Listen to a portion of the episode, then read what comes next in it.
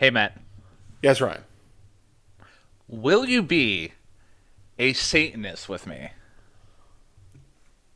No, I don't think I, I think I'm good. How about will, will you be an anarchist with me? Mm, not yet. Okay. How about how about this one? Will you be a nihilist with me? You know what?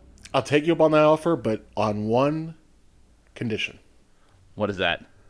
that you sit here with me as we listen to this. Ah! And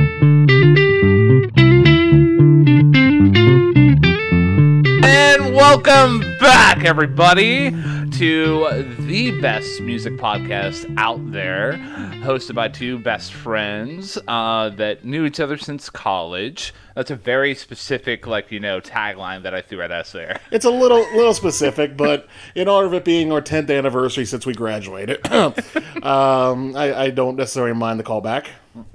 So this podcast is called "Hey, Listen to This." Uh, essentially, what we do here is every week, me and Matt take turns picking albums that we each listen to as a group collective, and we just go track by track, uh, essentially just saying how we feel about the said track. It could be as in depth as like you know dissecting line by line by line, like uh, what we did in the Wilco episode. You're never going to forgive yourself for that episode, are you? No, because it took me 20 minutes to get over the first song. It really did. uh, but it could be that, or it could be like, meh, this is kind of a nothing burger. Yeah. So, I really don't have much room to talk considering how I talked about Born to Run last week, so.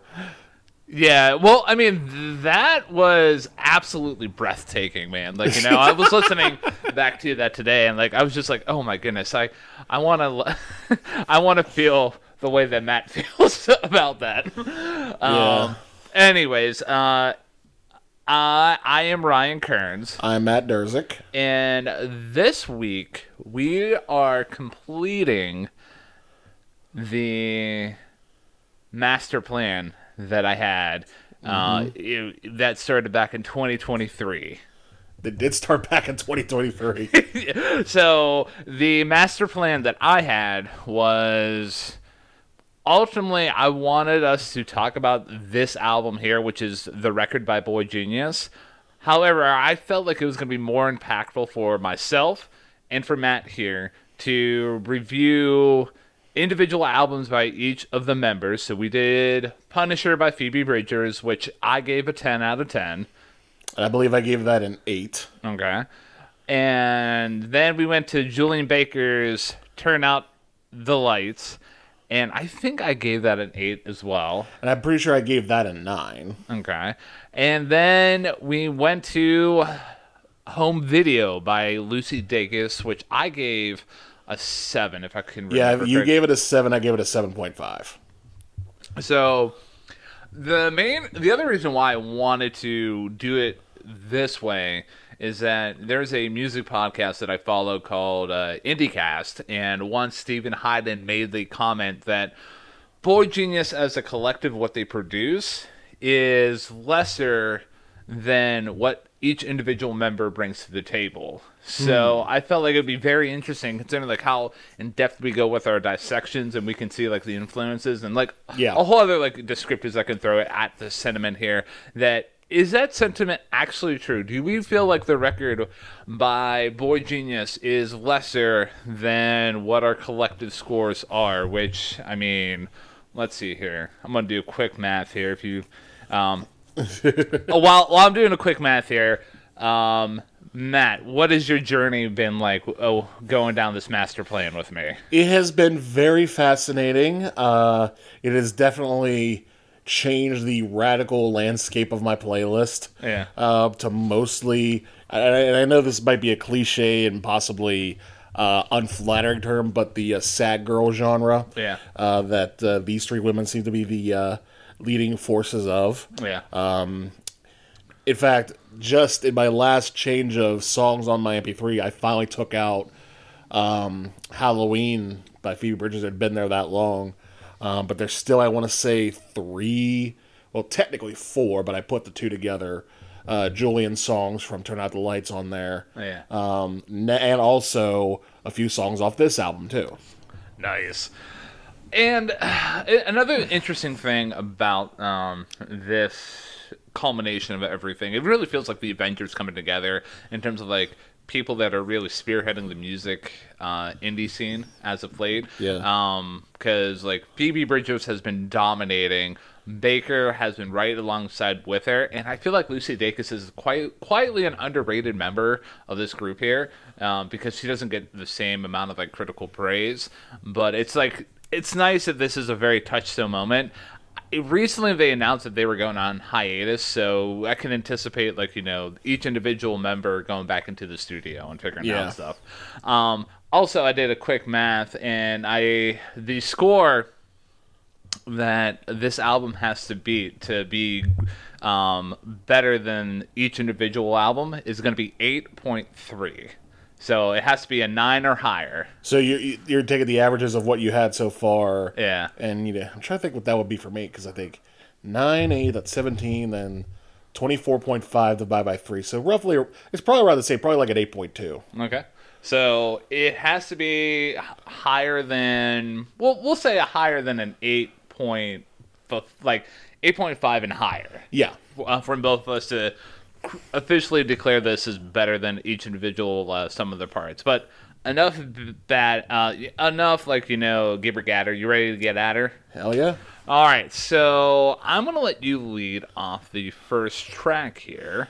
uh, which is called Without You, Without Them. And it's a very short, very brief introduction, which uh, is akin to what uh, Phoebe had done on Punisher, what Julianne had done on Turn Out the Lights, not what Lucy had done on uh, Home Video, which is intriguing because this song to me feels very much like a Lucy Dacus song. Um, she's the lead vocal on it, and it's a very. This might be the most wholesome piece in all of the sad girl genre because it almost feels like a It feels like a warm up in a sense. Like they're just okay. Here are our voices. Here's what they sound like together. Ooh ah, and now we go on to the rest of the album.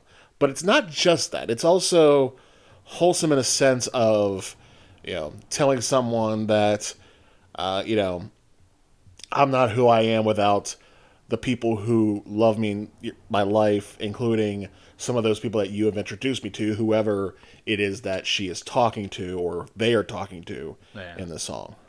and like I know a lot of people give like boygenius like a lot of flack for like how they portray themselves as like you know just pure happiness and friendship but this is what the group is basically about. Like you know hey like you know let's be there to support each other and as evident through like the albums that we've talked about like they each like go through their own like suffering of like you know like you know depression and like all that uh all that stuff there. Right. but this song here like i know it's not a good comparison but it kind of reminded me in terms of like how it opens up the album to the opening track off of the fleet foxes uh uh debut lp um this one is a little bit like better in terms of like how it sounds. Yeah. you're not hearing red squirrel in the morning. I have yet to fully immerse myself in that album, so I can only imagine. oh man, maybe one day we'll listen to that. Maybe. Um, but yeah, um, this is just you did an excellent job. Like you know, it's basically the three voices together. Um, it's not recorded in a way that hey, like it's um supposed to be like hey, this is a single or anything like that. This is basically getting us used to the feel Yeah. of what what these three women can bring to the table. Yeah, the only only slight complaint I have about this song is how it was recorded, because like I, I called it a warm up, and it sounds like a warm up because it feels like they might have recorded it on their phones, or they just maybe put the microphones on the studio and you know did this as they were ready to warm up and practice. I don't know, but it's very echoey and it's very much like has the feeling of like being backstage which I, I get and I, and, I, and I'm- I don't hate it. Yeah. But at the same time, if it's just an acapella tune and and I that and also the fact that the rest of the album isn't like this. The rest of the album is very much produced in a very um, professional fashion. So why they came out the gate like this, I don't know. Again, nitpicking here, but uh, again, that's just a nitpick. It's it's one of the songs that's on my MP3 uh, or, or my USB stick. So uh, no complaints about me. This is just a really nice, warm introduction to the album. I mean, like to be honest with you, I have the same kind of note here. Like, you know, um, I really like I, I get what they were going for in terms of like being like you know very like hey this is what we where we were at. It could have been done a little bit better in terms of production. Um, but like two more things that I'll mention about this, and then um, we can go on to twenty dollars. Uh, one thing that I really liked uh, in this track here is in the in the chorus, quote unquote, uh, of this track here, they repeat the line like uh, Dacus, uh, Lucy Dacus starts out with like you know, for example, "Speak to me," and then each member repeats that mm-hmm. line. And then it go like they also do "Talk to me, talk to me, talk to me." I, I like that. Yeah, I, I like I like that too. The little chorus of the round thing they had going on, um, definitely very cool. And again, I think that definitely adds the wholesomeness of uh, this song because, again, the uh, it's just vocals. Almost sounds like a like a hymn almost, like they're uh, you know singing in church and they're about to sing in this feeling of you know love and happiness, like you said. Um, and it's very fascinating that that's what they chose to start the album because it doesn't stay that way. All right. Um, I feel like we uh, hit this opening track, which is probably one of the shorter songs off the album. One of the two, yeah. Yeah. So, you ready to move on to twenty dollars? Yes. All right. So, I will start this one out.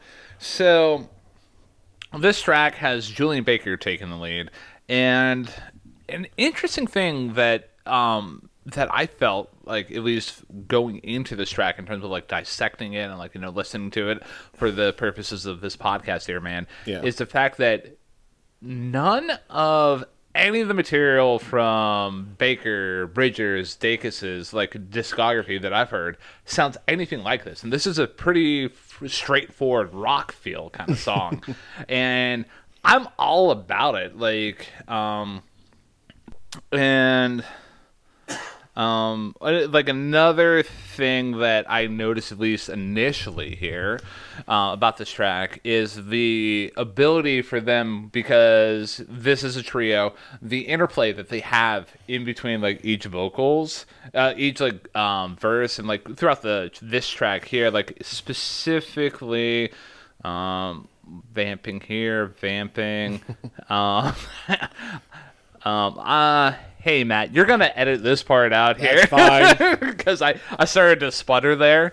Um, yeah. but anyways, so one thing I really liked is the inter- interplay between the uh, three vocals, especially with how in the first two verses the, the group comes together um, with the line uh, when you wake up i'll be gone again mm-hmm. and like there's even like a moment at the very end where like you know each one of the members is singing something completely different, but it works, man. And I'm all about it. You know what? I, I, I will get to that. I agree with you, but I will get to that. Uh, but to start off uh, with my thoughts, um, it definitely feels like a, a bit of shock to go from the warm wholesomeness of Without You, Without Them to $20 where it just uh, goes in his fierce rocker, like which, like you said, really doesn't. Um, I wouldn't say com- doesn't completely sound like anything they've done. I would say it's probably closest to uh, some of Lucy stuff in that regard. Yeah. But even then, uh, none of that had any like ferocious guitars uh, like this one does. Um, and it's also in three four, which was also interesting, yeah. um, which you don't really see in rock songs much anymore, or any songs really. Yeah. Um, and as far as the lyrics, I know that this is usually your department, but I'll, I'll take the reins here. Um, what I like about the lyrics is that, and, and, I think a lot of this may have to do with the fact that we reviewed Born to Run last time out, yeah. is that I felt that same level of kind of escape or just, you know, the same old tale of, you know, here we are in this town, let's get out of here. But it's contrast at the end with that part you mentioned, the part where it becomes, you know, this sort of murky layering of vocals between the three of them, and they're all singing something different. And it's basically, to me, what it sounds like is it. This is an escape gone wrong. Mm-hmm. This is them trying to get out of town, you know, get out of the life they've been living, and just immediately it all falls apart. Yeah, they're stuck at the gas station. They need gas. They don't have money. They need 20 bucks. And it sounds like it. It sonically sounds like it. This is not one of my favorite tracks on the album, but I will say it is a very good song to do what it does. And it definitely paints a picture of um, being out and realizing that, hey, my attempt at escape has not gone the way I planned. and like even to give uh, further evidence to your claim there like literally the opening line of this track is it's a bad idea and i'm all about it. Right. and like you know uh, great job with that. Like um i actually kind of struggled a little bit in terms of like you know dissecting this lyrically um, because of like there's just really not much here. Like you know I t- I walked away with the track feeling like this is, song is basically about being down on your down on your luck and out of rope and basically Yeah. doing like a last gasp kind of thing so um and the whole concept of like um uh, twenty dollars is kind of a nod to the Manchester Manchester Orchestra song hundred dollars, which mm, maybe one day we'll talk about that group. We'll definitely will. Um, but like again, um, to go over like how the ending of this song works with each member singing their own lines and how it works so well. Like it's even encapsulated by the fact that Bridgers is screaming. Um, basically this to the same degree of like you know I know the end.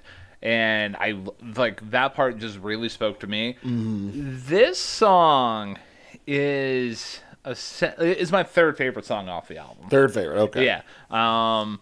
Well, I we'll we'll get down to like you know um Our I- choices. Yeah, yeah. And I, I think the way that it worked out is like you know as we go down like you know my second favorite song will come up and then my first favorite song will come up. so Mm-hmm. Gotcha, like it's gotcha. um so my favorite songs towards the end like even to like encapsulate your point about like um the concept of like this being a failed escape um lyrics of like run out of gas out of time out of money you're doing what you can. Just make just making it run.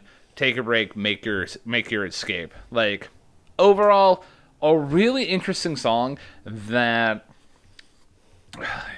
could be just a straightforward rock song and with intersparses of like you know playing with the vocal harmonies but i love what they've done with this track. Oh yeah, I do too. It's a, it's a great uh, it's a great piece. It's a great piece, and again, it's not it's not one of my favorite songs, yeah. But thinking back to it, it definitely it definitely improved the second time I listened to it because, like you said, the first time I listened to it, it was like, oh, this is just a straightforward rocker. Second time I was like, okay, now that I get the meaning of the lyrics, it's it's a lot better. yeah so you ready to move on to emily i'm sorry Let's move on to Emily. I'm sorry. And this is now Phoebe's turn to take things over.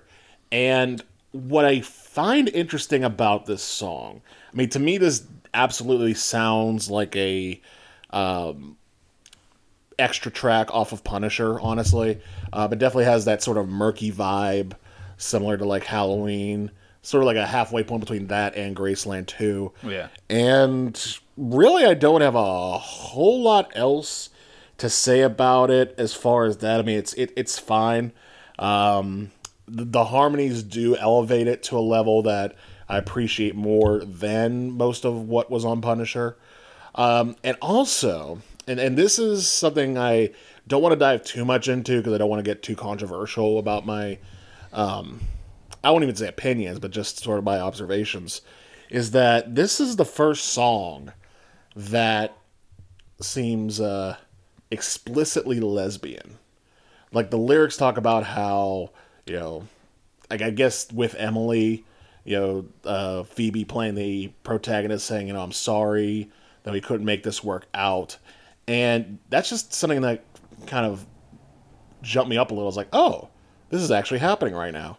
They're actually talking about straight up, you know, because what's fascinating about it is the fact that Phoebe is the one member of boygenius who um, is at least bisexual and has been dating mostly men, Yeah. and that Julien and Lucy are more uh, down the spectrum on well, further along on the spectrum. Um, man, I'll edit that part out too. uh, you know what I meant. You know what I meant. Yeah, Um, but uh, they're more relatable to women in their personal lives. Um, so I thought I thought that was interesting. Yeah. um, in that regard. But otherwise, it's a solid song. Would have fit well on uh, Punisher. Fits well here. Yeah, and ironically enough, like Phoebe wrote the song right after Punisher and sent it to um, Baker and Dacus as like a way to ask her, ask them, hey, can we be a band again? So like kind of like you know teasing them, being like, hey, look what I wrote, like you can be part of this, and like lyrically, like again, not my chair like you said, but you know me, like I have the softest spot, softest spot in my heart for Phoebe Bridgers. Right. Like she's the only member of the group that I gave a perfect ten out of ten on, This is true. and like I absolutely love this song. It's not one of my favorites off the album, um, but like just there's so many moments here where like it's just so breathtakingly beautiful that like I can't just help but just be like okay I'm, I'm really digging what's going on. I'm really glad i was able to like deep dive this a little further. So like one example of this moment is like the falling feeling after the second verse transitioning into the second chorus is such a great touch. And like mm-hmm. everything's done so purposeful. And that's a that's a phoebe bridgers touch right there in my opinion and just even the interplay in the chorus with the vocals it's fantastic Yeah. I I love it, man. I love it. And like the notes I have here about like the lyrics, it's basically about a broken relationship. Uh, lyrics exemplifying this being just take me back to Montreal. I'll get a real job. You can go back to school. We can burn out in the freezing cold or and just get lost. And again, not much else to say about this track other than it's a gorgeous, gorgeous track. I absolutely love it. And it's actually kind of refreshing not to go over, like, you know, minute by minute, uh, line by line, what this track is all about because sometimes, like, you know, it's just a moment of beauty that you got to appreciate. Right. And for those who do want further details, go back and listen to the Punisher episode. Where I basically just gush over Phoebe Bridgers for like an hour and a half. Right. And I occasionally break your heart a couple times. You're like, yeah, it's okay. So, you ready to move on to True Blue? yes, let's move on to True Blue. All right, let me bring up the lyrics here. But so we went from an opening track that basically has everyone involved um, to a Baker-led track to a Bridgers-led track. So now we have a Lucy Dacus We have track, a Lucy Dacus track. and like similar to like how um, Emily, I'm sorry was very much in the wheelhouse of Phoebe Bridgers. Like this song here really feels like a Lucy Dacus track that could have came off a home video, man. It really does. And I'm just going to come out and say it. This is my favorite song on the album. Oh, really? It is. Yeah. Um, because on the one side, uh, which is the musical side, um, the hook is beautiful. Um, the verses do a great job. It, it definitely does have that Lucy level of uh, you know snarl in the lyrics. Like it, it's sung beautifully because she just has a beautiful voice. Yeah. But it's kind of like one of those things like when you hear someone with an angelic voice basically reciting like dirty jokes. Like that's the kind of like irony that I like about a lot of Lucy's stuff. And what elevates it to it being the best on part of the album is I believe it's the bridge where um, I don't know if you have the full lyrics, but where it starts. You've never done me wrong except, um, and I, for- except for that one time. um That we don't talk about because it doesn't matter anymore who won the fight. I don't know. We're not keeping score. That is the best part of the entire album, right there. best part, best lines on the album, best part right there, and and the vocal harmonies are fantastic. They are beautiful. Um, this is a great song about um, I'm not even sure what exactly it's about. It's definitely about a relationship. Yeah. But I'm not sure like what stage it would be at. Maybe like the, um, I mean, I guess it would be the stage of, oh, we screwed up. Let's see if we can heal. Um, but just on the musical aspect alone, plus the good lyrics, instantly put this at the front for me. I just I could I could listen to this for a very long time. I, I really like this track too, man. Like, um, um, in terms of like, um, backing up here for one of the uh, questions that you let off in terms of like, um, what stage of the relationship like this person's at, um, in this song. I feel like this is more of like, uh, not a romantic relationship, but like you know, it could even be like a serious friendship or like that other person knows you so well, Right. And no matter what happens, they're going to be there for you. Um, but and this could be Lucy directly um, writing about um, how she feels about members of boygenius. I was I was just about to say that. This way, like, hey guys, here. Yeah. And uh, lyrics that I really really like in this track here because like you know you you've done an excellent job describing this track, um, and like I can't really add that much more. It really didn't stand out so much for me. Again, I love this track. It's a great track. Is in my top three. Unfortunately, not. Okay, I can Um, understand that. But um, my top track, I think you'll appreciate. Um, Okay. Knowing that this is your favorite track here Yeah. Um, little teaser for later on in the, in the episode. but um, lyrics that I was going to reference are When you called me from the train, water freezing in your eyes, you were happy, and I wasn't surprised. And just the um, imagery of like, you know, like somebody crying so much that, like, you know, they're in the cold and, like, you know, water's freezing from the eyes, but they were happy that, like, Lucy was there Yeah. um, shows like what true friendship is all about. Um, and like another set of lyrics that I really did appreciate was, and it feels so good to me, known so well. And like I'm even kind of like take a step back before I even like you know, um, gush on about the rest of the lyrics. Here is like with Emily. I'm sorry. I love how restrained Lucy is here, and like she allows stuff to breathe, and just we're able to bask in the beauty of this track here. Exactly. It- it's so good. Um, but the rest of the lyrics, um, um, just for completionist sake, are I can't hide from you like I hide from myself. I remember who I am when I'm with you. Your love is tough. Your love is tried and true blue. So again, like you know, it's somebody who is a very. I, I feel like this is a close friend kind of song, like I mentioned.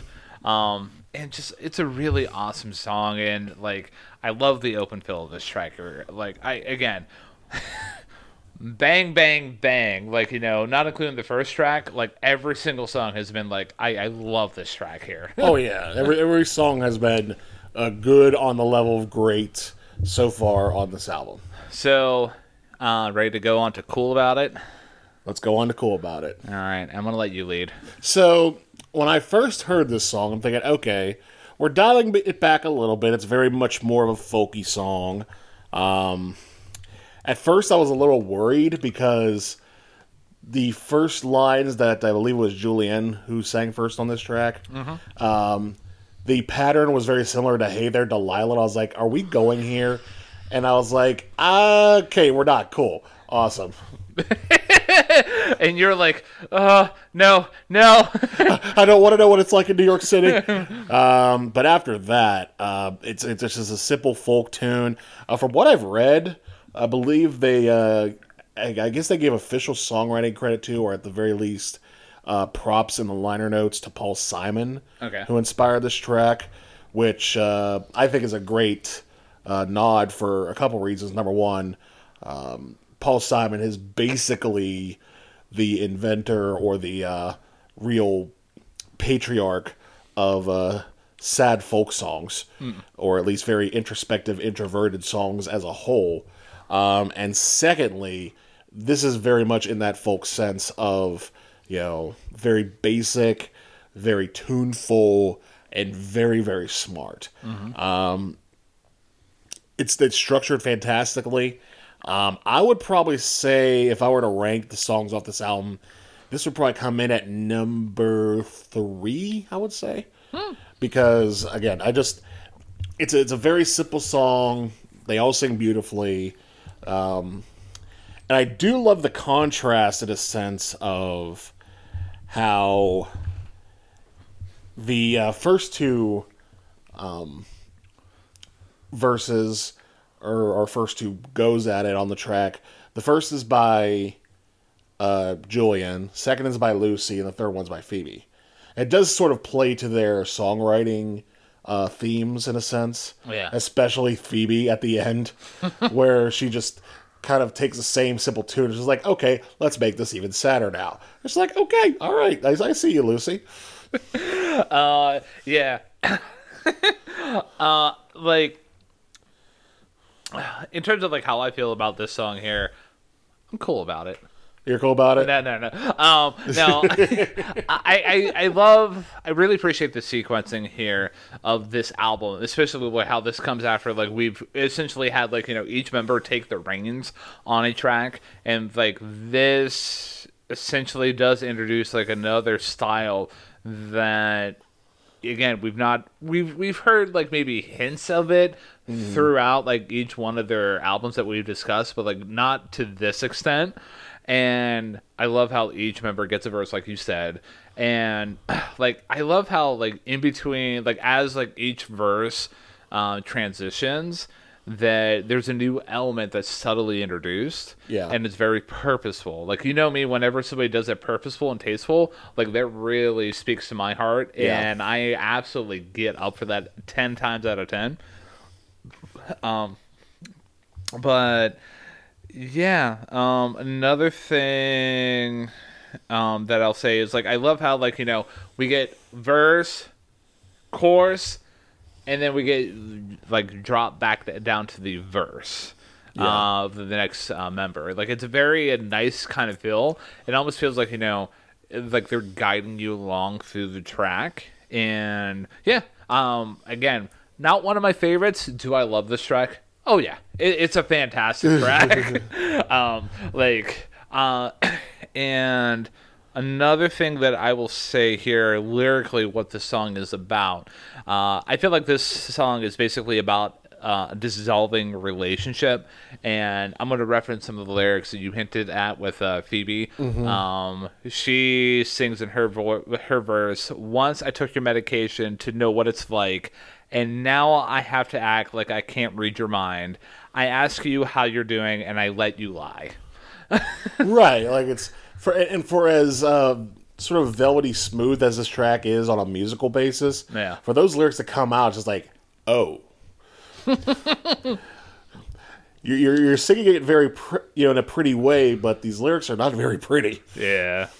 So you ready to move on to not strong enough? let's move on to not strong enough the song that was a uh, spoiler alert for those who haven't watched it and haven't read the newspaper in a month um, this was nominated for record of the year this album was nominated for album of the year um, i believe this won for uh, best alternative song Best rock song oh best rock song even. and best rock performance. oh And uh, this album as a whole be- won best alternative rock. okay album, i got so- them confused so. Yeah. No, all good. All good. but they won three grammys yay and I will take the lead on this track here. go for it It is my second favorite off the album. okay. And it might be a very kind of cliche being like, well, uh, yeah, you know, I like the I like the big single off of it, but like, dude, this song slaps so hard. It really does and like you know um like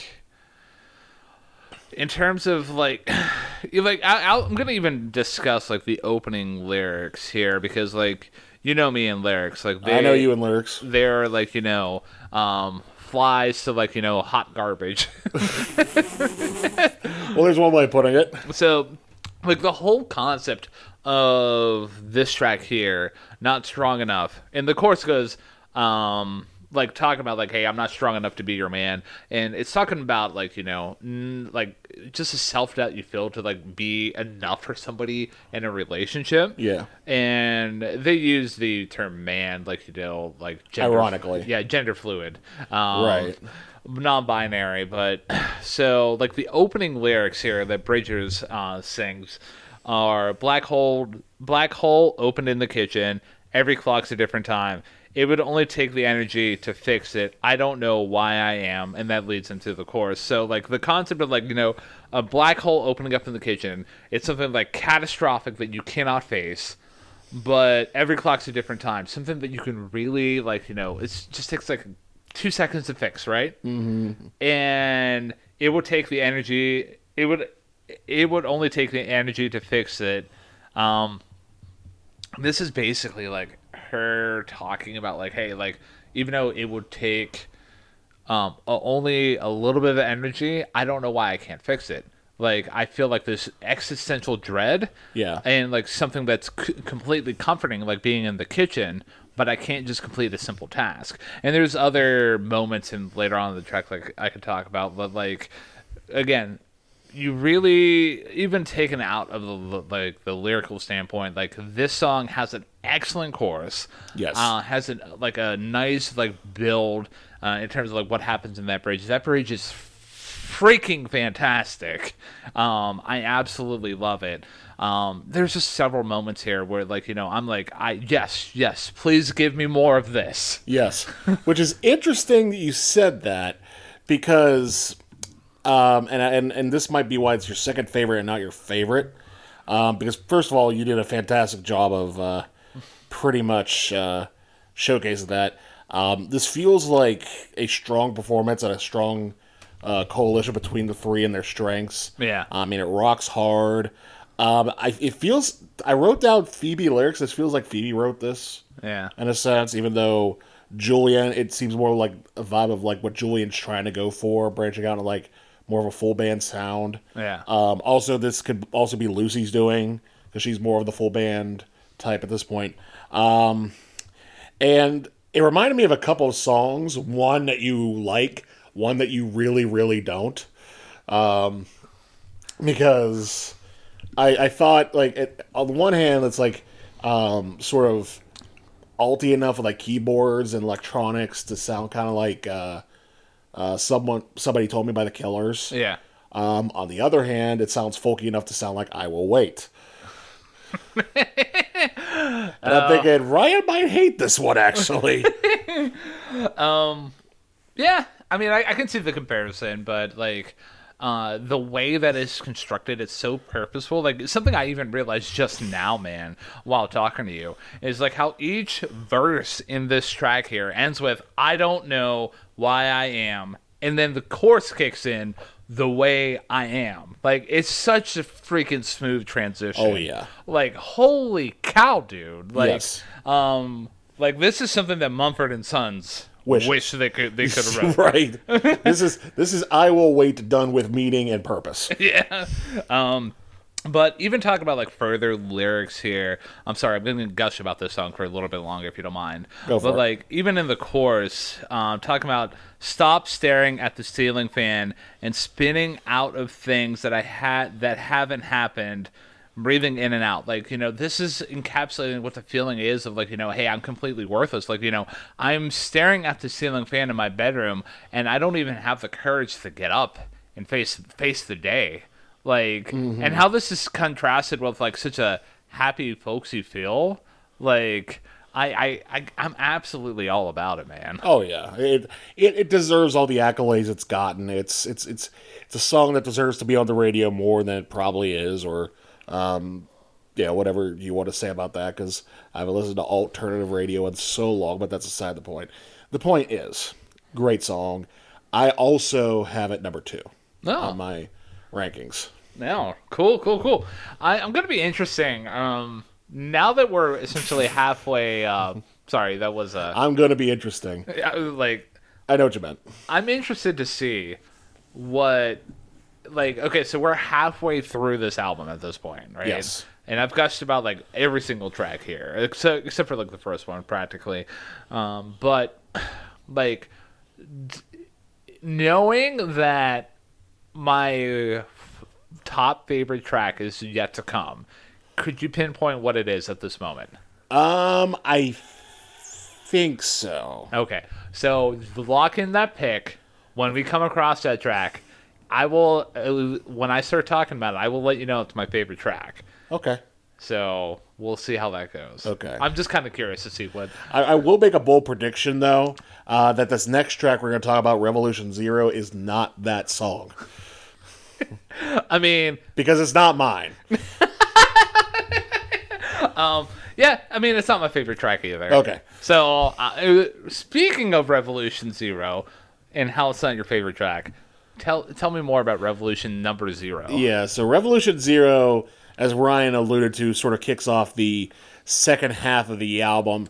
And thi- as we've talked about, all these songs so far have ranged from good to great to amazing. This is the first song on the album that's fine. It's fine. It's it, I, I understand what they were trying to do, or at least what they were trying to pay homage to in a sense, because uh, obviously Revolution Zero is a play on Revolution One or Revolution Nine that the Beatles did, Yeah. and the Beatles were masters um, when it came, especially towards uh, the latter stages of their uh, career, like especially with Sgt. Pepper and the White Album, and uh, especially Abbey Road too, how they used the second side of their album or the flip side to an album in order to reset things, reset tone. Um, particularly talking about um, Within You, Without You on Sgt. Pepper, resetting the tone after the chaos of being the benefit of Mr. Kite. Or Birthday, offsetting the folkiness of the end of side two of the White Album. Or, m- mo most notably, Here Comes the Sun on side two of Abbey Road. Like, they just completely reset the tone. That one offsetting the uh, doom metal almost of uh, I Want You, She's So Heavy. That was probably the Beatles' most experimental track, or one of them up to that point. But I digress. This feels like they're trying to reset things, reset vibes in a sense. Um, and they do, but I'm not sure it was the right direction. Um, because it, it, it this this track just kind of sounds very um, wispy in a sense. Like it's not bad. It, it, it the harmonies are good. Um, the lyrics are fine, but it really, especially compared, and, and, and a lot of this might have to do with juxtaposition, um, because if you're coming off of that run, that absolute run of the first half of the album, especially with uh, True Blue, uh, Cool About It, and Not Strong Enough right in a row, this is a major letdown. It's not a bad track. It's Yeah. not a bad track. It's fine. But fine doesn't compare to greatness in a sense. I, I, I don't know if that's um, a good way of putting it, but that's how I'm going to put it. It, it, it makes sense though. Like you know, you go from like you know big track to big track to big track, or like you know just different a- like aspects. Yeah. And this song right here definitely does feel like okay, hey, you're flipping the record over and you're reaching the second side of it. Right. And it does actually make me wonder, too, like, if artists are starting to think that way again. Yeah. which I, I do appreciate Yeah. them trying to think that way. Um, I mean, obviously, not everyone's going to go out and buy the vinyl record. Yeah. It's 2024. You know, look at the economy, her, her, her. Uh, but not everyone has the uh, uh, means to go out and buy vinyl all the time. But the fact they went ahead and did it anyway is a nice homage. Again, I just think that the track doesn't have a whole lot of muscle. I wrote down that um, it's an objectively good track. It's subjectively meh. Um, it has Punisher vibes. It has the lyrics of uh, "Turn Out the Lights," and it has the violence of "Thumbs," which uh, wasn't my favorite track off of uh, of home video anyway. So I think this track was sort of uh, doomed to disappoint me. But again, that's just my opinion. I I really like this track, man. Oh, do you? Yeah, like you know. Is it your favorite? No, no, it's not my favorite. Um, that one's coming up. As well, I mean, like I basically alluded to. Like this is gonna be a grand reveal of what my favorite track is off. It really album. is. But no, like you know what song? What this song reminded me of? What's Uh, that? Moon song off of uh, Punisher. Okay. Yeah. And like even taking a look into like what inspired the song. Yeah. This is another like, hey, let me write a song about my love for Elliott Smith. Yeah. Yeah, so like that's why you got that vibe, those vibes there. But like there, again, this has a lot of Phoebe's like DNA all over it, in my opinion. Yes. In terms of like the the the pauses and like how like you know things are just purposely put in there like string swells and the second choruses and how that is so freaking beau- beautiful. And like the pause between the first verse and the chorus is so good. Um and even in the outro uh, with the lines I used to think if I just closed my eyes I disappear. And how that leads into the track cutting out for a moment, just fading out and coming back in. Mm-hmm. that is so good, man. I, I absolutely love that.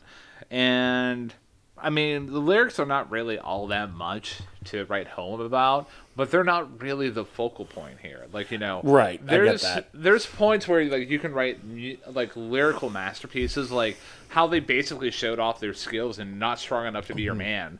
And then Right. there's moments like Revolution Zero, Emily, I'm sorry, True Blue, where if you really take a second and just admire the beauty that they bring to the table and like just realize that the lyrics are more like a of a backdrop and a descriptor of what's going on Yeah. as opposed to like the focal driver and so you can really appreciate the beauty of tracks like this Yeah, I can, I can get that, and you did a very good job of uh, sort of you know um, you know describing some of the uh, intricacies of the track that make it work. Again, this this track very much is a good track.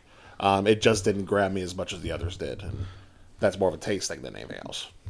and, and that that I can respect man all right re- ready to move on to I think one of the shortest tracks off the album I Leonard think Cohen it, yeah, it's, it's definitely it's it's the, either that or uh, without you without them as the shortest, but both of them are, are under two minutes. Yeah. Um, and this is Leonard Cohen. Um, this is full on a Lucy track or or a Lucy uh, bridge, if you will, because it's, it's so short. Yeah. But honestly, it's it's it's uh, I would say um, it's up there with some of the stuff I love the most on this album because I could just envision the ambiance it's going for. yeah Um, and I know nobody is going to get this except you or I, but I don't care. It's our podcast. Do you remember that old picture of you I took at Geneva with where you were playing guitar on the the uh, side of um, or on the steps, I guess, of uh, Johnson Gym? yes And it had that weird tint to it. Yeah. That's the kind of tint I get hearing this song. A very summery, bright sun, uh, out on the road, summertime song Yeah. in a folk sense. Um, I love the description of you know how uh, Lucy's with this significant other who is driving the wrong way on the interstate because he's so focused or she's so focused, excuse me, on um, this song that they want to introduce to Lucy yeah and she the the way she paints the ironies of you know you might like me better because you know me more or and I might like you less because you know me more. I love those contrasts so much. um, again, it, it's it's a song that feel and, and that's a lot of this album too. It feels nice, it feels warm, but when you hear the lyrics, you're just like, wait a minute, you're trying to, you know, you're you're warming up the food before you stab the knife in it.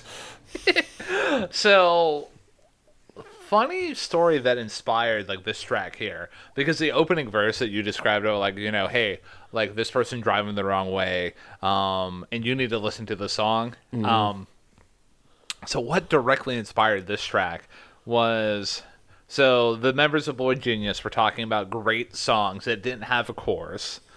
And one of the songs that um, Phoebe Bridgers wanted to show the other members, and when I heard this, man, I wanted to cry because this song that she showed the other members means a lot to me. It's one of my favorite songs of all freaking time. It's called the Trapeze Swinger by Iron and Wine.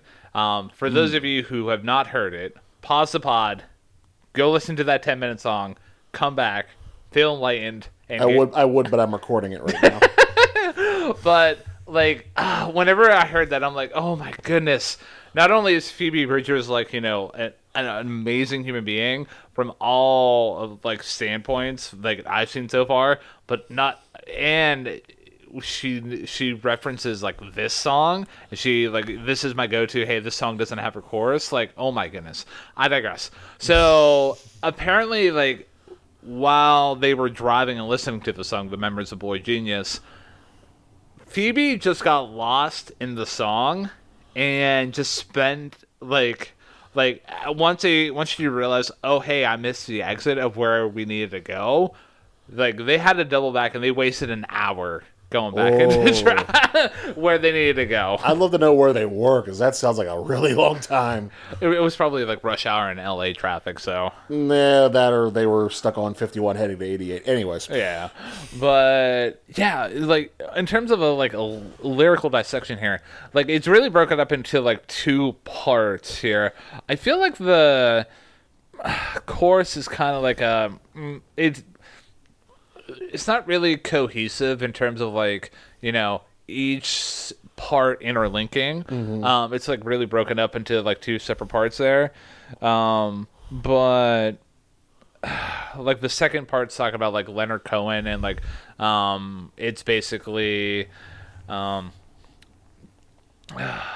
like there's not really much there. Like the the, the thing that I realized that I did um, love in the second verse is the change up in the strumming during the line. And I'm not an old man having an existential crisis.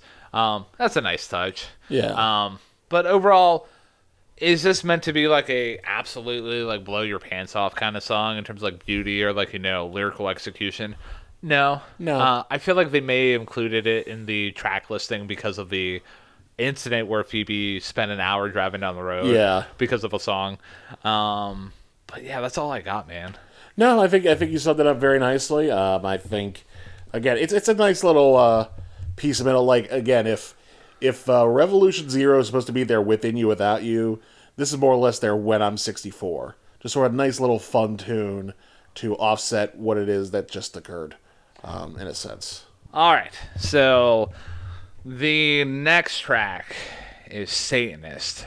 The next track is Satanist. And this is another group like track here where it's kind of like, you know, structured structured in a way that's like in terms of like how each member takes a verse and there's a chorus. It's like kind of like cool about it in Yeah. a sense, but completely not that. no, no. The uh, the uh, tone of this is a bit more straightforward. Um, the t- the tone is more rock in a sense. yeah. Kind of reminds me, in a sense, I just thought about it of uh, "Normal Person" by Arcade Fire off of Reflector. Um, just a very basic track, and you know, discussing the ironies of wanting to rebel against the system and yet uh, not having enough uh, clout, power, personal vindication to, in order to actually do that. You know, Yeah. because when you say do you want to be a satanist do you want to be a nihilist do you want to be an anarchist the only one that's really achievable is nihilism and that's clear by this point of the album that none of these people making this album and none of the people listening to this album are going to achieve that Yeah. at least in the truest form of sense. And I like that because it basically says, you know, okay, you know, these are extreme ways of being a human being that probably aren't good, but because it's trendy and everything, we're gonna be like, hey, sure, why not? Yeah. Um, so yeah, I think I think this is a very solid track. Um, definitely has a bit of a slowdown at the end, which you could get more into, but uh, yeah, I, I like it. So Julien was inspired to write this track after watching a satanic documentary and thought she could be a Satanist and questioned if her friends would join her in this phase of her life. Oh, So, yeah, a little known, like you know, tr- um, background of this track, and I, I, this is one of my favorites. It's not my favorite off the album. oh, Um, strike another one off the list. I know. Uh, it's coming up relatively soon. Um, we only have like you know a handful of tracks left Right. to go, but like the nice call and response, I, I really do like, um, and how each uh, verse, like you kind of alluded to, each verse begins with a question: "Will you be a blank with me?" And how like the rest of the lyr- lyrics in that verse reflect that. Yeah. Um, like I'll I'll take Dacus's nihilist verse for example, because that way I can show some love to uh, another member of boygenius that isn't Bridgers. Um, but uh, so the verse goes, "Will you be a nihilist with me? If nothing matters, man, that's a relief." Solomon had a point when he wrote Ecclesiastes. Ecclesiastes. If nothing can be known, then stupidity is holy. If the void becomes a bore, we'll treat ourselves to some self-belief. Oh, you know what? What should I do? And. Uh, I, I, like the contrast and like how each member can take uh, like a verse and like really mm-hmm. reflect on the question that they want to bring to their friends. Right. Um, and like even the instrument instrumental break towards the end, it's a very nice touch. It's very tight. I like it. Yeah, and and what you just said there about how uh, Lucy ends that particular uh, uh, plea for nihilism by asking someone else, "What should I do?" Like that just gives the game away right there. Yeah. Like they don't. You, if you really were a nihilist, you wouldn't actually ask somebody because you wouldn't care. Yeah. True nihilism is based on not caring about anything at all whatsoever, which in a sense may make the whole idea of declaring nihilism to be against nihilism itself, but that's not what this podcast is about. The point is, um, solid song, uh, very much a uh, roughed up version of Cool About It, and that's perfectly fine with me. So, you ready to move on to We're in Love? We're in love. Let's move on to it. Okay and we've arrived. Oh, have we? At my my absolute favorite track off this album. Interesting. You, this was not the pick. Um, I, I I get why it's the pick, but I'm a little surprised. Okay. Because realistically, because you've been gushing about Phoebe Bridgers for the majority of two episodes of this podcast now. Yeah. And yet, this song, I don't think, aside from the harmonies, has really much to do with Phoebe Bridgers it goes to how beautiful this song is. And like I even specifically remembered this song here from my very first listen of this album, even before like this podcast was a thing. Like the opening lyrics, how Lucy Dacus is uh, basically saying, "You could absolutely break my heart, and that's how I know that we're in love." Like the rest of the lyrics off of here are so sincere, so freaking beautiful and so mm. freaking breathtaking in my opinion. Yeah. That this was an easy like, you know, win for me. Like like the more I listen to Not Strong Enough to Be Your Man or Not Strong Enough to um and like the way I was able to dissect that track, it got closer to being my favorite song, but how the song is just so stripped back and how like it's just an outpouring of the heart from Lucy Dacus and like absolutely vivid lyrics. Um, like even like lyrics of "So put down the knife, we're not swapping blood." Like mm-hmm. it's so freaking personal, and I absolutely love this track, man. Yeah, I, I love this too. Um, it's not in my top three, but I did write down it is a beautiful, haunting performance, and it and if not for True Blue. Um, this would probably be my favorite thing that Lucy did on the entire album. Yeah. Um, because it's just it really is just such a beautiful, heartfelt song. Um, although I did say that um, even though the uh, Lucy is pretty much the focal point of the track as far as sound yeah. and uh, delivery, it felt like Julien could have wrote this. Yeah because I, I, definitely got the heartbreaking vibe from Turn Out the Lights on this. Um, just the the absolute like gut wrenching feeling that you know Lucy has like lodged with her that's just barely being held together. And that's what I felt throughout the entirety of Turn Out the Lights. And to me, what what really made this track stand out is like you know obviously throughout this album we had seen the three of them work together but this definitely feels like a true synthesis of styles coming together. Oh, yeah. Sort of the hushed tone of Punisher, the uh, heartfeltness of Turn Out the Lights, and just Lucy Dacus being Lucy Dacus, um, which musically and sonically usually is great. Yeah. So uh, I I definitely understand why you chose this song um, as your favorite. Um, maybe on future listens of the album in the future, it might be mine too. Yeah. Um, wasn't that the case this time around, but that's the great thing about art is that you could look at a bunch of different times and come with different conclusions. Yeah, absolutely. And like uh, a couple other notes about this uh, track here, then we can move on to Anti Curse. Um, I love again the purposeful instrumental point, uh, like like um sections here, like and how like everything was chosen purposefully, like the gentle piano throughout this, and like even in the second uh, verse, how like there's those string swells. It adds such a nice touch, man. Like whenever like uh, I've gushed about like how this album has many moments of that, and even in like you know um, moments in uh, Bridgers' Punisher and other um, tracks off the other albums. Like, it really shows how like these artists can really cook, and they can really like you you know use different elements that if you really lean in and listen closely, it adds a whole other dynamic to it, man. Like it's Oh, yeah. absolutely breathtaking. Um, but yeah, that being said.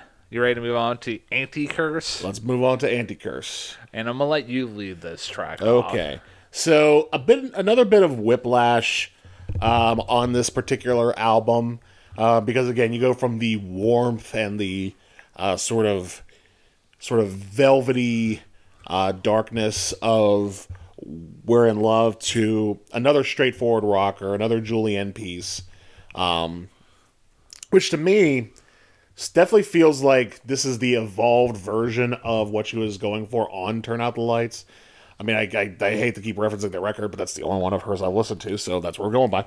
Um, and it definitely has the feel of, you know, her dealing with her own inner struggles of, you know, worth and, you know, what she's worth as far as like her faith and her relationships and everything. Um, it was not one of my favorite songs on the album, but I did like a lot. Um, I wrote down good lyrics might just be lyrics. That the lyrics aren't necessarily anything to write home about, but they are pretty solid. Yeah. Um, The band sounds good. The vocals sound good. Um, I really don't have a whole lot to say about it except for what I already said. That this feels like a full band version of something that will be off of uh, Turn Out the Lights. So, you know what? Um, there was a moment in this track here where I feel like it kind of harkened back to a track off of "Turn Off the Light," uh, "Turn Out the Lights," and that track in that in that album was "Sour Breath." Yeah, and how this song has a point where she's like singing like I'm swimming back. yeah, And that was a nice little nod that I caught. yeah. there. I I think that's kind of why I came to the conclusion that I did is that you know the, the themes are being sort of recycled and um, in, a- in a way that's very tasteful and again, it, it, it's it's bringing back themes but in a different way, which contributes to evolution. So this song was uh, apparently inspired by uh, Julien's near-death experience drowning in Malibu Beach, and like in terms of like you know lyrical stuff, like you know it's very uh, I don't know.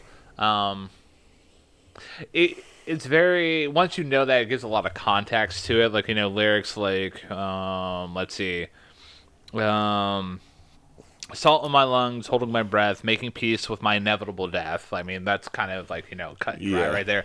Now that you know it um i like this track um is it one of the ones that i'm gonna absolutely gush about not necessarily to be honest with you like um it's a really good track i will put it up against like you know anything off of like you know like i it's, it's a good track I, it seems like I'm coming to terms with like how I feel about this track. I'm like, is it a good track? Yeah, it's a good track. But it's a good track. Uh, but no, uh, getting more of a focus here. Um, I appreciate the guitar tone off of this track here. It's a very Julien Baker style, and how the drums come in halfway through the opening verse, Yeah. and how like they come crashing in, and like even in like um, the chorus, how um, it's highlighted by drum fills and instrumental crashes. It's a very nice touch, man. It is. It is. Again, this is a really good song. Um, again, not a standout for me, but definitely uh, strong. Sh- it's a, it's another one that's objectively good, more so than subjectively good, in my opinion. Yeah.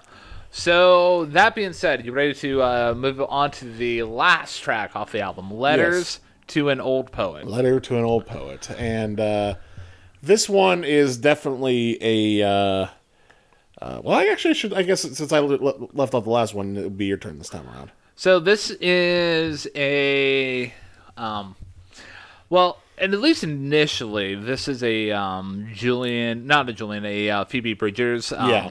uh, track, and how it just starts out with her and the piano.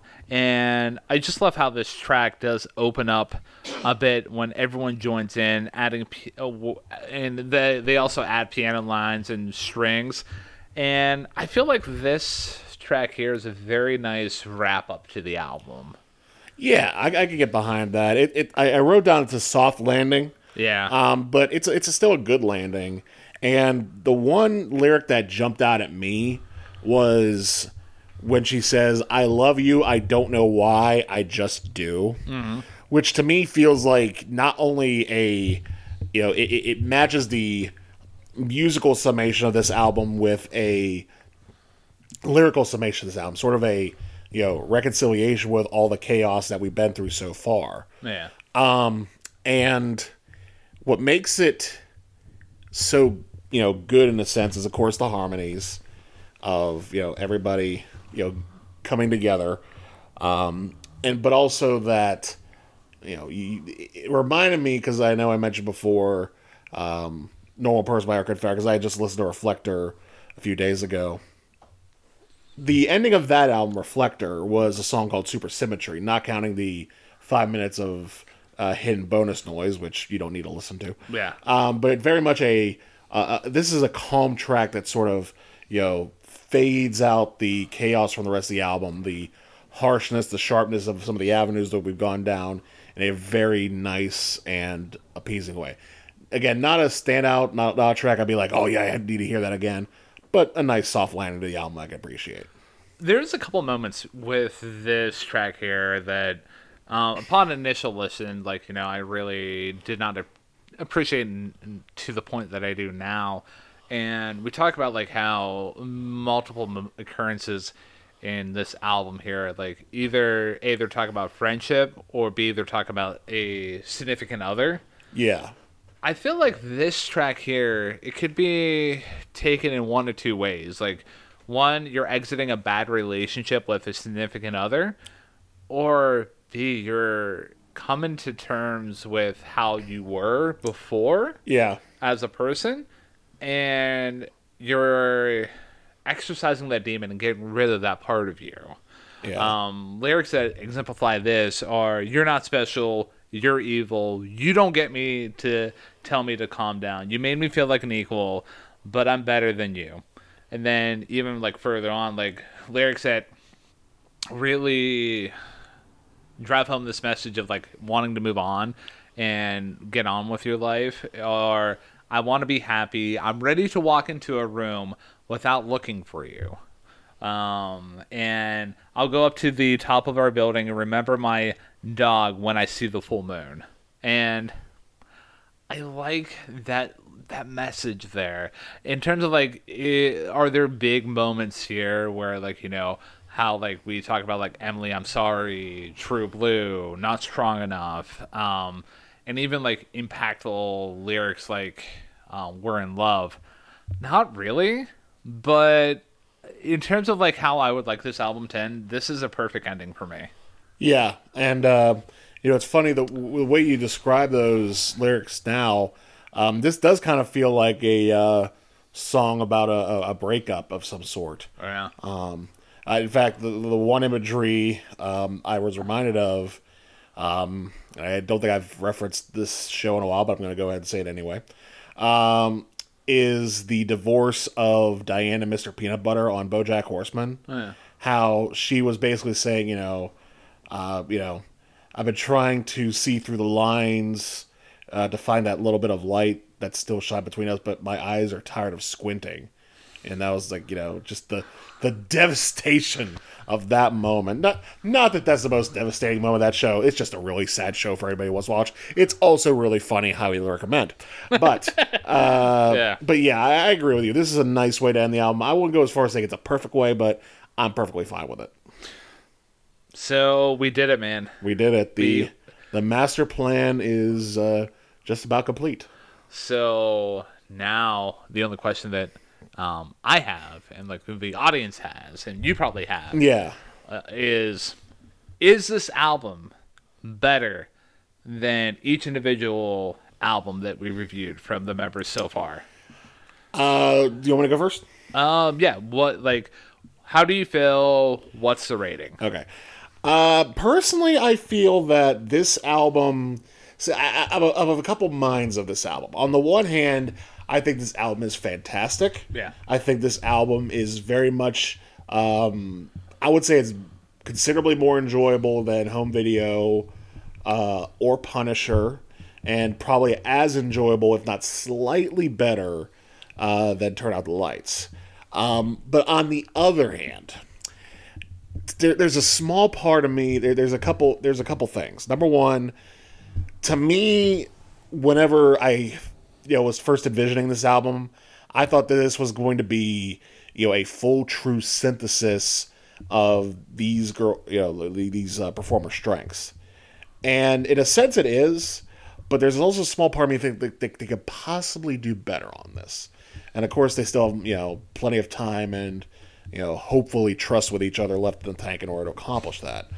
Um, but that being said, I am going to say yes. This is at the very least as enjoyable as one of the albums, and more so than the other two. I'm going to give this a nine out of ten.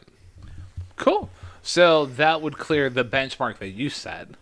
Yes. Because I think at the start of this episode, we said like your average rating was like an 8.2 or something. Eight right? point two, yeah. So, uh, now it is my turn. Um, it's funny whenever like this album came out. One of the gripes I also heard about this album is that it's extremely forgettable. Like every track sounds the same, and they all kind of blend in together. Like you'll start the track with like um, that uh, opening uh, acapella trio, and then you would get down to a letter to an old poet, and you would feel like, oh, what just happened? Like, what did I just listen to? I that's incredibly short-sighted compared to like every moment that this can bring to the table. Like, I feel like people that had that mindset, like they don't take the proper time to actually lean in and maybe listen to this album. Yeah.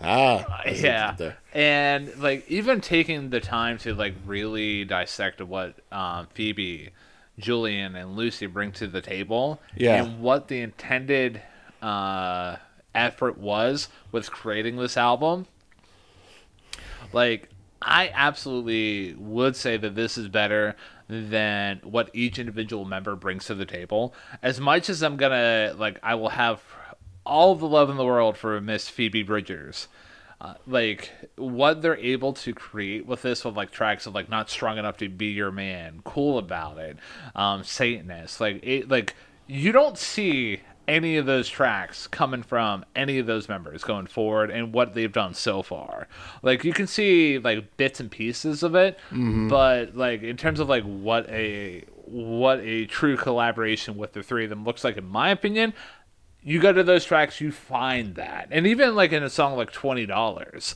like that's a completely unique track that they're not going to be able to replicate ever again. That being said, this is not a perfect album.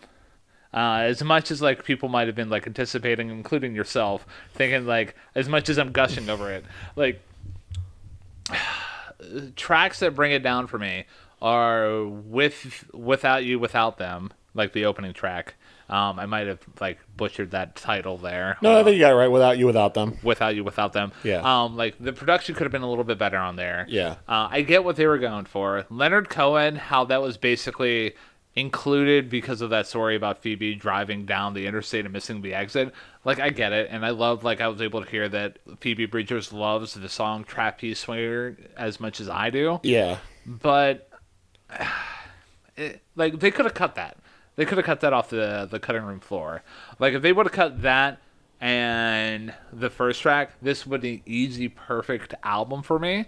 And hmm. like even like songs like I don't know, like like there's a couple moments where like it they're good songs. They're not breathtakingly beautiful Right. and like um but like They're good, but they're not really memorable. yeah uh, like would i return to this album would i buy the vinyl absolutely uh, i'm gonna give this album also a nine out of ten. Ah, so we uh, agree, and that saves us some math because we can average that out to a 9 out of 10. So collectively, we both agree that the record by boygenius is better than the average of the sum of the parts. One last thing before we get to our next album recommendations, or if you like this, listen to this albums. Um, would you agree with me that you think that they can do better, or is that not something you agree with? I would. I'm going to concur with that opinion. Okay. And the reason why I'm saying that is like I feel like this album was born out of the feelings of the dread that the pandemic brought on Yeah. and how like these three basically wanted to encapsulate like the feelings that they had together as three members of the LGBTQ plus community. I know I missed some letters in there. I apologize. Um, Right. But and like how their friendship really encapsulated like you know the feelings that they really had and they felt like they needed to like explore Yeah. to survive the pandemic and like it's evident like you know songs like leonard cohen and like a couple other tracks like even like the song like we're in love apparently lucy wrote that song and she the she first introduced that to the group by singing it to phoebe bridgers in bed so Oh wow. yeah, so like this is a yes, they're like they they can do better in terms of like in my opinion. Do they want to do better? No. Like this is what this is the record that they wanted to make. And will we get another boygenius record down the road that could perhaps do better? Sure. Are I they hope Yeah. but are they gonna? I don't think so, and I'm okay with that. Yeah, that's up to them. Yeah. If they, they want to do that or not. I, I'm personally holding my breath to see what Phoebe Bridgers does next, but you know that's me. Yeah. I'd probably be more inclined to see what the other two do. Um, because again, I really like Turn Out the Lights, and I think maybe this is, you know, inspired Lucy to sort of um, sort of intricate her sound a little more. Yeah. Um, but again, that's that's their artistic decision. They can do whatever the hell they want. Um, so as far as the next album I would recommend based off this, and again, my rule, I have to have listened to the album in order to recommend it. So I am going to go again way back in time because we were talking about a supergroup project where it sort of sounds like a synthesis of all the members, but not necessarily in a sense that it's like completely blended into one thing. Yeah. Um, the prototype for this goes all the way back to 1970, which is the album Deja Vu by Crosby, Stills, Nash and Young. And this album very much is in the same vein of, you know, top artists working together, coming from different avenues. Uh, David Crosby having been with the Byrds, uh, Neil Young having been his own thing, and also in Buffalo Springfield with Stephen Stills, and um, Graham Nash from the Hollies. You know, this album very much is a hodgepodge in that same regard. There are some great songs off this album, some great moments, uh, like Teach Your Children, uh, their cover of Joni Mitchell's Woodstock, uh, Carry On, um, and to some degree, uh, Our House. Um, it, it's it's it's actually a relatively short album. It's only probably about maybe like a half hour long, um, but it's still very good. Um, but it also isn't as blended as it could be. And it, and it, I kind of got the same vibes from this album I did with that album, but I think they worked better here. As of these are three really good singer songwriters coming together to make an album, and that's exactly what they did. So, Deja Vu by Crosby, Stills, Nash and Young will be my recommended album. Cool. I think you're going to be a little bit surprised, but maybe you might appreciate my recommendation. Go for it. So my recommendation is going to be Dragon New Warm Mountain. I believe in you. Oh, By Big Thief. And the more I thought about it, and like you know, the more I really thought that this was an appropriate recommendation in terms of like feel and like how expansive that album is, and how this album covers like a whole bunch of different styles. And yeah, not much other than that. Like you know, I could have done the boygenius EP that um, predates this album, but in my heart of hearts, in my gut gut of guts, like this is the album that I chose. Okay. And uh, one more thing before we wrap things up. Could you imagine, just to blow your mind for a hot second, if instead of doing another boygenius album or EP, they recruited uh, Adrianne Lenker to join them? I, I, I don't think the world's ready for that. Yeah, I, I, I don't think you can even name that band. It would just be the sound of an orgasm as the name of the band. Oh my goodness, I I absolutely love that. This is that's the title of the episode. Yeah. no, I'll, we, we, we may have to negotiate that. My parents might be listening. no, my mom. um, all good, all good. In fact, I might even end this whole part out for all I know. yeah, um, it might be for the greater good. Um, The greater good. but I digress. So, that being said, Matthew, Ryan. where are we going next?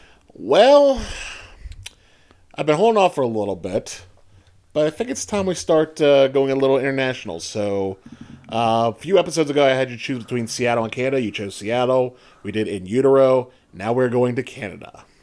In fact, we're going to uh, sort of right along the American border uh, with the band by the band from 1969. And considering you're it's been a while since you've listened to some good old fashioned uh, down home country folk type of songs. Yeah. So that's what we're gonna do next time. All right, cool. Well, the good thing I got my passport ready, man. I hope so. Yeah. Other than uh, if we if I didn't, I would have to be an illegal alien going in there just for my my quick visit. But I mean, that might be a hot take to do. Yes. I've heard they're nice people though. Uh, so that being said, do you have anything else to say about boygenius, this album as a whole? Before Again, we wrap it up? it's, it's a great album. Um, hopefully they do one, but if they don't want to, that's their prerogative. At least we'll always have this. Yeah.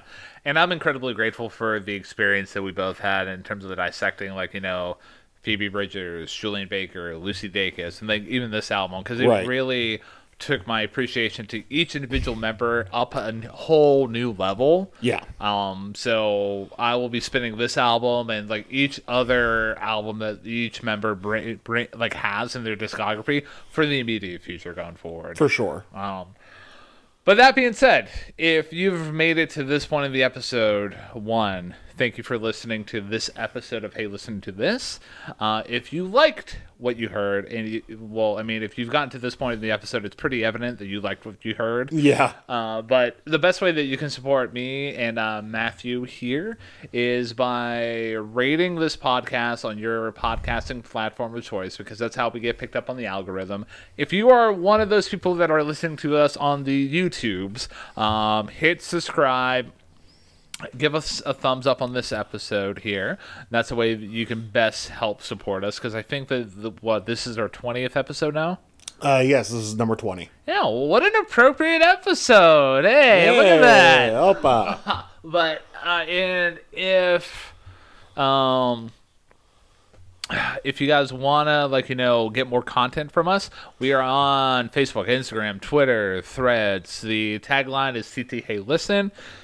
If you have episode ideas and you want to suggest them, one, reach out to me and Matt personally if you uh, know us um, in real life, or if you don't, you can uh, shoot us an email at ttheylisten at gmail.com. But for the last time in this episode, I am not a Satanist, but I am Ryan Kearns, and I'm not an anarchist, but I am Matt Durzik. And we are not strong enough to be your men. Wait, what?